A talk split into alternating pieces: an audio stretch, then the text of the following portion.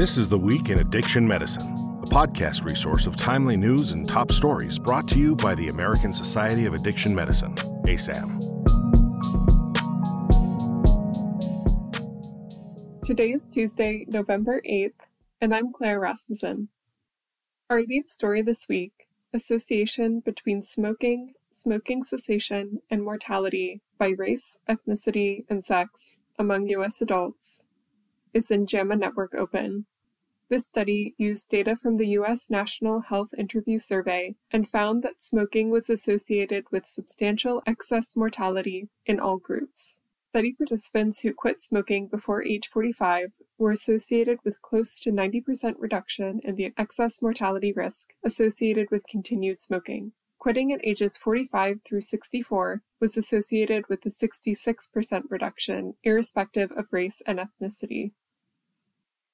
Next is a study in JAMA Network Open titled Effect of Implementation Facilitation to Promote Adoption of Medications for Addiction Treatment in U.S. HIV Clinics. In this randomized clinical trial of over 3,000 patients with opioid, alcohol, or tobacco use disorder, implementation facilitation was not associated with a statistically significant increase in observed provision of medication for either opioid use disorder or alcohol use disorder. The study did find a significant increase in provision of medication for tobacco use disorder. These findings suggest that implementation facilitation can increase provision of medications for alcohol and tobacco use disorder in HIV clinics, although additional efforts may be needed to improve the impact of these medications. A new article in the American Journal of Psychiatry is titled Performance Measurement for Opioid Use Disorder Medication Treatment and Care Retention to investigate the predictive value of early treatment response on six month treatment retention. This study applied the Health Effectiveness and Data Information Set Engagement Quality Measure to patients in a multi site, multi state buprenorphine maintenance treatment program.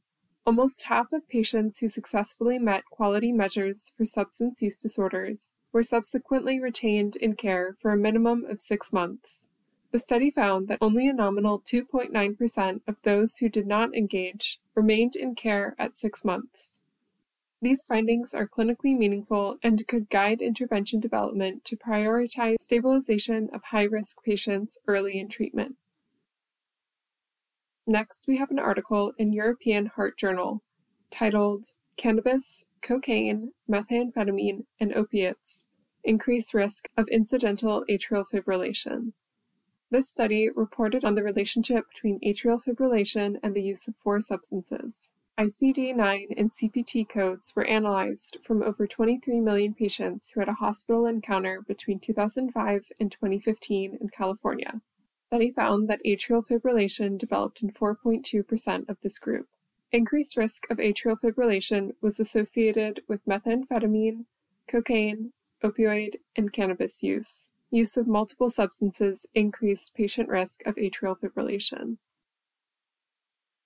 A new article in Nature Neuroscience is titled The Neural Basis of Psychedelic Action. This review article summarizes the neurobiology of psychedelics, including their chemistry, role of 5-HT, serotonin receptors and downstream effects, and neuroimaging results. After reviewing current knowledge, the authors suggest some open questions for future research. They note a lack of studies explicitly testing if 5-HT is the molecular basis for psychedelic therapeutic effects, especially given that many psychedelics also activate the 5-HT receptors. Additional research is also needed to examine the roles of the various cell types in psychedelic effects, and in linking the neurobiological action to its behavioral effects. One significant clinical question is whether or not the potential therapeutic effects can be separated from the subjective experience of these substances.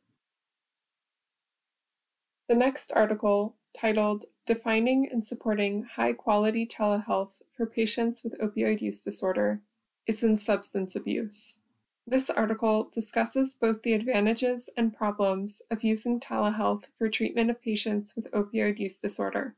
The authors note that telehealth can address distance and transportation issues that can otherwise be barriers to initial access and retention in treatment. However, telehealth can present problems for the physical exam and for toxicology testing. The authors call for research to help define which components are essential to quality patient care. For example, frequent contact may be more important to patients than in person visits.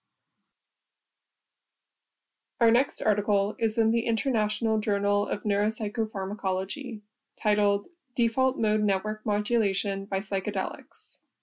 The authors summarize the findings of 24 studies and present three potential models for psychedelics mode of action. The first model is the relaxed beliefs under psychedelics and brain entropy, with primary effects via activation of 5-HT receptors. This leads to increased brain entropy and attenuated top down processing. It is also associated with improved emotional regulation, feelings of self transcendence, well being, and decreased depression. The second model, corticostriatal thalamocortical, postulated alteration and disinhibition of the thalamus, with increased sensory information input to the cortex. The final model, corticoclaustrocortical model, operates by activating receptors in the claustrum, leading to disruption in higher cortical networks. The authors note that additional research is needed to test various models, and that there are still legitimate questions about potential clinical benefits of the various neuropsychiatric conditions.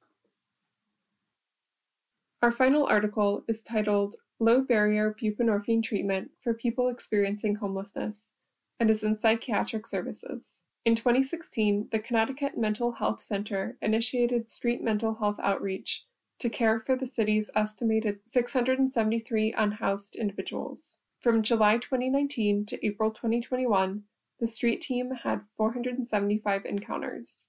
Providers noticed that patients with opioid use disorder who were motivated to receive treatment struggled with treatment access. The street team provided low barrier buprenorphine treatment, and their success in prescribing through street outreach to individuals experiencing homelessness suggests that similar programs can be developed in other street based mental health treatment settings.